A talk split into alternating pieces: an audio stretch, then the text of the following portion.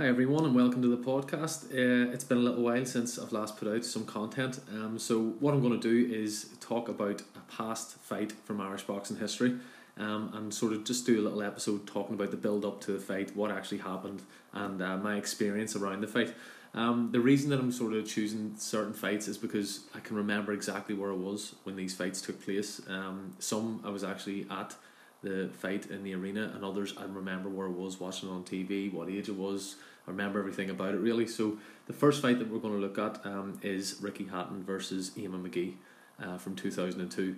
Now, for anyone who doesn't know or hasn't listened to the podcast before, um, I'm the nephew of Eamonn Magee. So uh, Eamonn's brother Noel is my dad. So th- this one is a little bit more personal because uh, I was at the fight supporting my uncle, but also as a boxing fan, um, I remember the build up to that fight.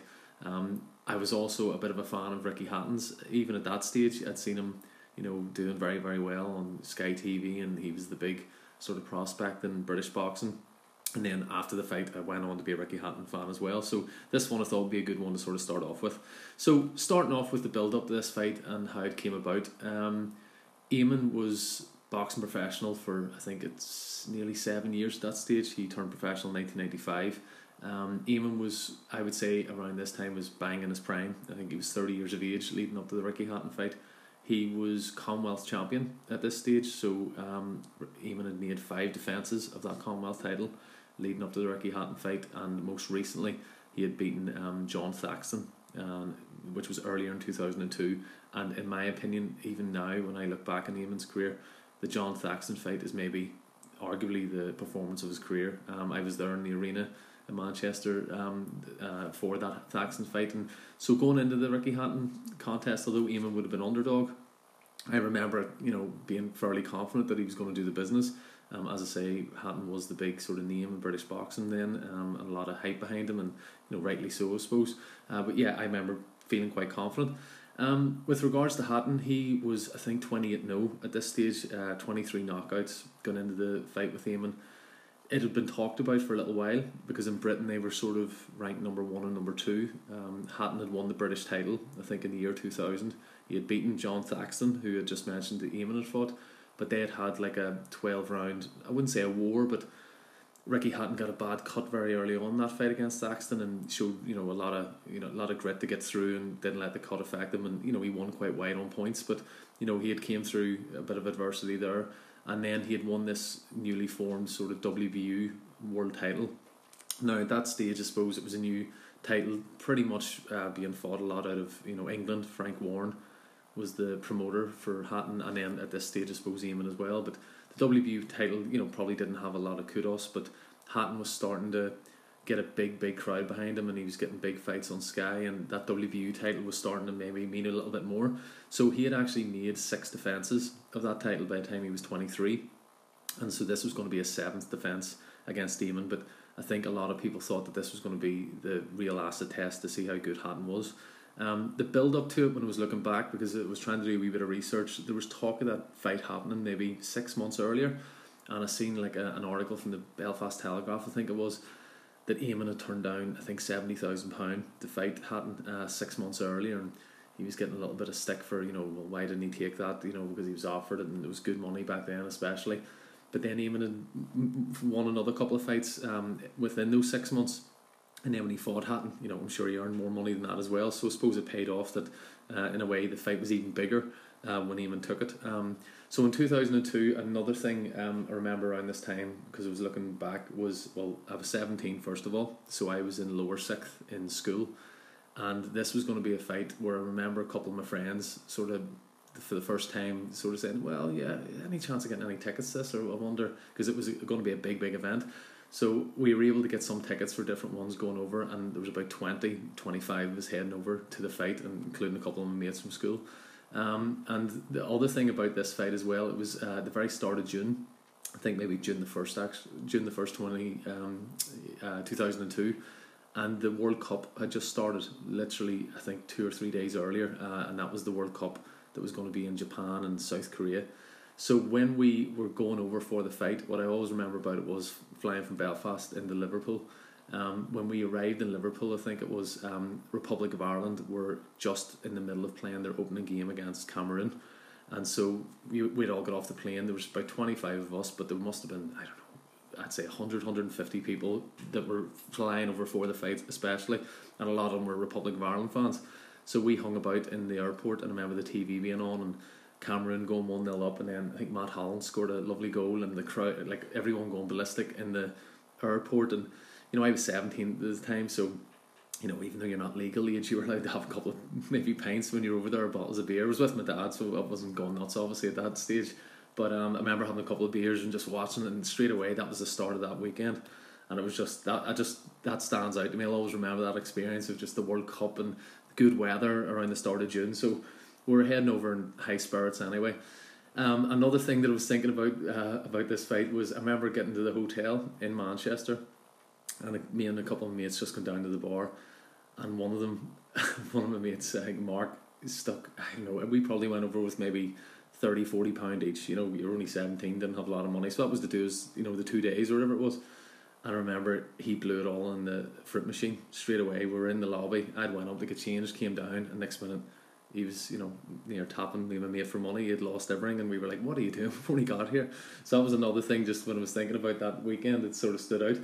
But yeah, so listen, getting to the fight itself. Um, Another thing I remember just before I get into actually uh, the fight was visiting Eamonn in Newry, just outside Newry.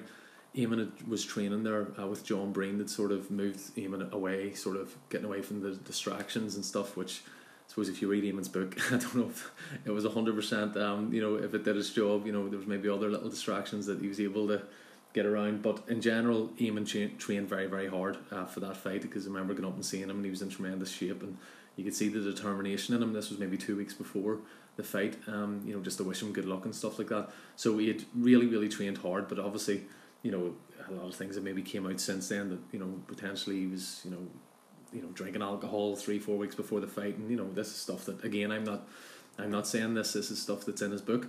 But going into the fight, obviously, I was, as I say earlier, very confident that you know uh, Ian was in great shape and was going to do the business. Um, so once we got to the fight itself, um, it was in the MEN Arena, which was, you know, obviously it's now the Manchester Arena, huge, I think nearly 20,000 or it might be 20,000. Um, it holds, I don't know if it held at that night, but I would say easily 17, 18,000. Um, I remember getting to the fight and you were kind of a wee bit uneasy because you were walking around um, and you could obviously see that the Hatton support was huge you know a lot of Union Jacks and stuff a lot of proud English sort of support and stuff. Then you had different ones walking around with Ireland flags and that sort of things and you know um, I just remember walking in thinking right I hope nothing kicks off here um, and thankfully it didn't you know it was grand. But the one thing about the fight was the seats that we had got there was maybe a thousand, fifteen hundred potentially um, Irish fans. We were all at the very top of the arena, and I remember being so high up and just looking over. But the atmosphere straight away, even for the undercard, we got there for a couple of the fights under, um, and it, it was really, really amazing. You could just tell that it was building up to like one of those big, big, huge events. I'd been to other shows in the past, um, you know, with my dad boxing and you know Kings Hall shows, Ulster Hall shows, but this was my first time like you know eighteen thousand whatever it was. I, I just knew this was this is proper like a big big show. Um, so yeah, getting to the fight itself, um, Eamonn was obviously coming out first uh, into the uh, ring because he was the challenger for the title. And what I'll always remember is how long it took Eamonn to get into the ring. I don't know if it was mind games, but I think Eamonn was waiting for the certain part of a song that he wanted. I think it was "Who Let the Dogs Out" was his uh, the sort of song Eamonn would have came in with, and I just remember seeing like five minutes. He was just standing there, and I think my dad was walking him in as well. You know, a bit of security or whatever. And uh, yeah, again, just looking over, thinking, what is happening here? Is he is he coming in or what? But he eventually went into the ring, and you know, we gave him a great you know uh, support and cheers. But the Manchester crowd were you know booing, and you could just a wee bit of hostility there.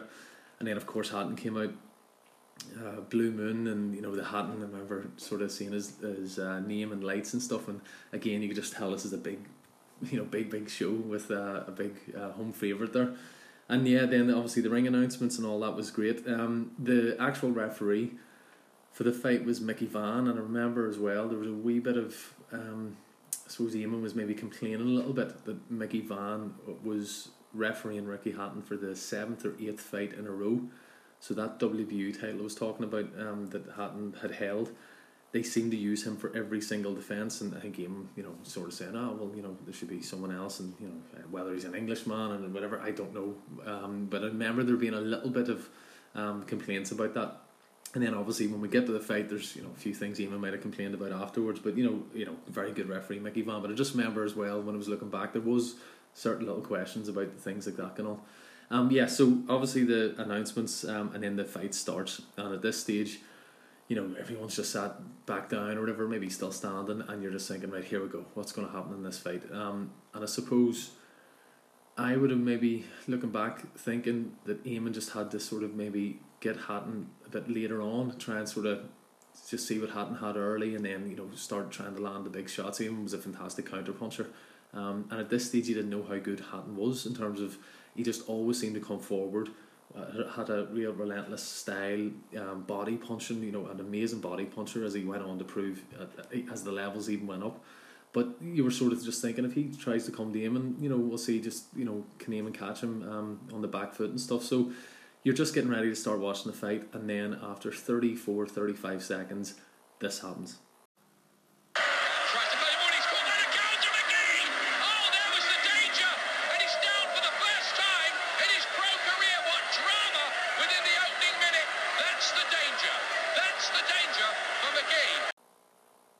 Now, when that happened, I just remember everyone going ballistic. I remember in my head thinking, "Oh my god, he's going to win!" That's like you know, you, you're so high up that you can't really see how hard the punch was. You don't know if it's caught him square on the jaw, if it's just a flash knockdown. But as soon as he hit the canvas, I remember thinking, "Oh my god, he's going to knock him out in one round." Now, obviously, looking back at it, I watched it just uh, you know pr- uh, prior to doing the wee podcast here, just to watch over things. It's a really good shot on the ropes. Uh, Hatton's obviously coming in, he just catches him square with a lovely hook, but it's a flash knockdown, um, and Hatton gets up and you can sort of see that he's maybe not as badly hurt. But I just remember thinking, this is it. He's going to win in one round, and it's going to be amazing. Now, as the round goes on, you know, Hatton sort of gathers himself um, and starts to, you know, box a wee bit more. But that start from Eamonn was so unexpected, I think, probably even for Eamonn. Um, you know, Eamonn's been quoted since in saying that, you know, he's actually said it's probably the worst shot he ever threw because it was so early. Because you know Hatton, as we're going to talk about as the fight goes on, Hatton sort of changes the tactics a little bit. But I think the regret for Eamonn is that if he'd have caught Hatton with that shot, maybe in round six, seven, eight, a wee bit later on, which maybe the tactics were before the fight, that that would have been his time to really go for Hatton. You know when he was maybe a little bit um, more tired at that stage. Whereas because it happened so early in the first round, you know, it was almost like hadn't had the time then to maybe recover and change tactics. You know, but you'll never know, obviously. But I just uh, I think it's interesting that Eamonn has said a few times on different interviews and stuff that the worst punch he ever threw was that shot in the first round. But being there um, when it actually happened, it just uh, yeah, you, are sort of ready for a big fight and. You're just sort of waiting to, until something starts um, and thinking that it might get on a few rounds before there was any real action. But yeah, 30 seconds, it was uh, unbelievable to actually watch. And then in the second round, after that great start from Eamonn, um, the second round, I remember uh, when I watched it just recently as well, it seemed to be that there was this one corner of the ring that the fight seemed to be uh, starting to you know happening. Um, Eamonn was maybe just right above I think his own corner, and Hatton was obviously he was maybe the one holding centre of the ring and trying to dictate the pace, and Eamonn was happy just to sort of sit back um, in the second round and let Hatton come to him um, and try and land shots on the counter. Now Hatton was still maybe after that knockdown thinking in his head, you know, disaster start right. I need to you know start going forward now and you know uh, start winning rounds. So in that second round, again at the fight itself, um, I couldn't tell as clear until I watched it afterwards. But Eamonn caught Hatton with an unbelievable sort of right hook off the ropes, just sort of caught him perfectly coming in, and Hatton absorbed that punch, and it was a real, it was the heaviest punch that Eamonn threw and landed in the entire fight. And the thing about that was when he caught Hatton, Hatton sort of fell into him, um, showing that he was quite hurt, and Eamonn pushed him off to try and sort of then get space. And by doing so, Hatton sort of fell through the ropes slightly, and that's where Mickey Vann stepped in and then stopped Eamonn doing any work for maybe it might have only been two, three, four seconds. But you know, when you look back and you you watch it, you think, oh God, if Eamonn would threw one more wee shot there, you never know and you know this is just the wee things that I'm sure you know Eamonn's looked back and sort of thought to himself and he sort of complains during the fight as well. Um, and Eamonn obviously finished the round strong. And so straight away you're there thinking right two rounds you know in the bag a knockdown everything's going to plan. Um, and Hatton of course in the corner uh, Billy Graham his coach is you know you know thinking this is exactly the worst start they could have possibly had. And I suppose credit to Hatton is that as the fight goes on, you can see Hatton change the tactics. Um, I think he may have thought that you know because in the build up, even it's maybe talked about the fact that he's a kid and yeah, he thinks he can hit me with body punches and I'm going to fall over. And there was that sort of talk because obviously you're building the fight and stuff like that. So Hatton maybe had something to prove in those first couple of rounds, but he could see that Eamonn could hurt him. And in the third round, when you watch it, you can see that the tactics slightly change a bit where Hatton starts coming in and out. So sort of landing maybe some straight body punches, jabs, moving back out, coming in, and not being as predictable as maybe he was in the first couple of rounds. Um, Eamonn seems happy enough to sit on the ropes, and as the fight goes on, maybe that's something that I suppose looking back, if Eamonn would have come off the ropes more, um, could have won more rounds, then the result could have been different. But uh, from the third round onwards, you can see that the tactics from Hatton is to sort of land those punches, move out of range, and come back in. Um, so yeah, when I watch the fight again, you know Hatton wins the third round, fourth round maybe uh, Eamonn could have won or it could have been slightly even.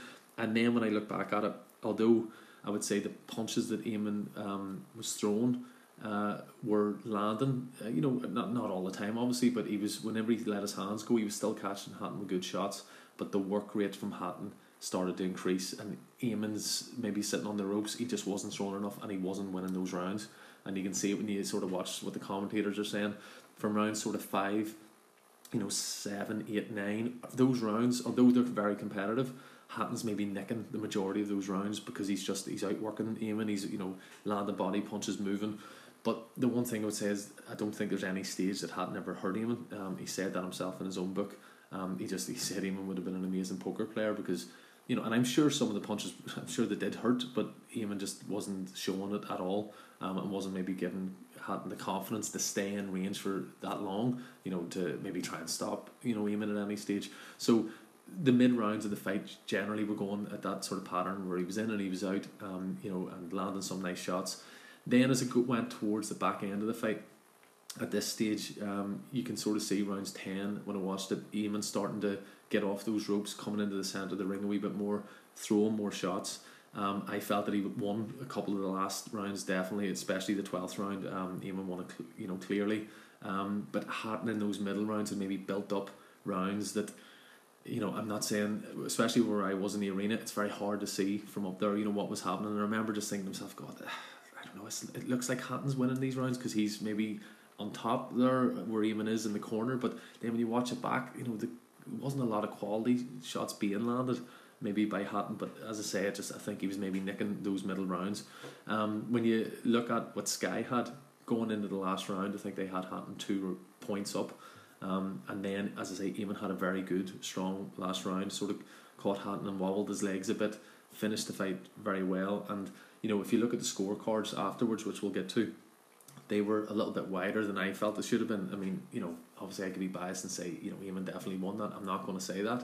Uh, I thought it was a very close fight, and when I watched it back, it was a very close fight. I, I feel if you look at the score and punches, um, there's not a whole lot between it, but it's just the work rate is maybe always going to get you, especially in front of maybe 16,000 fans against 1,000 of Eamonn's or whatever it was, you know, the crowd's going to be behind you and that's going to influence judges as well.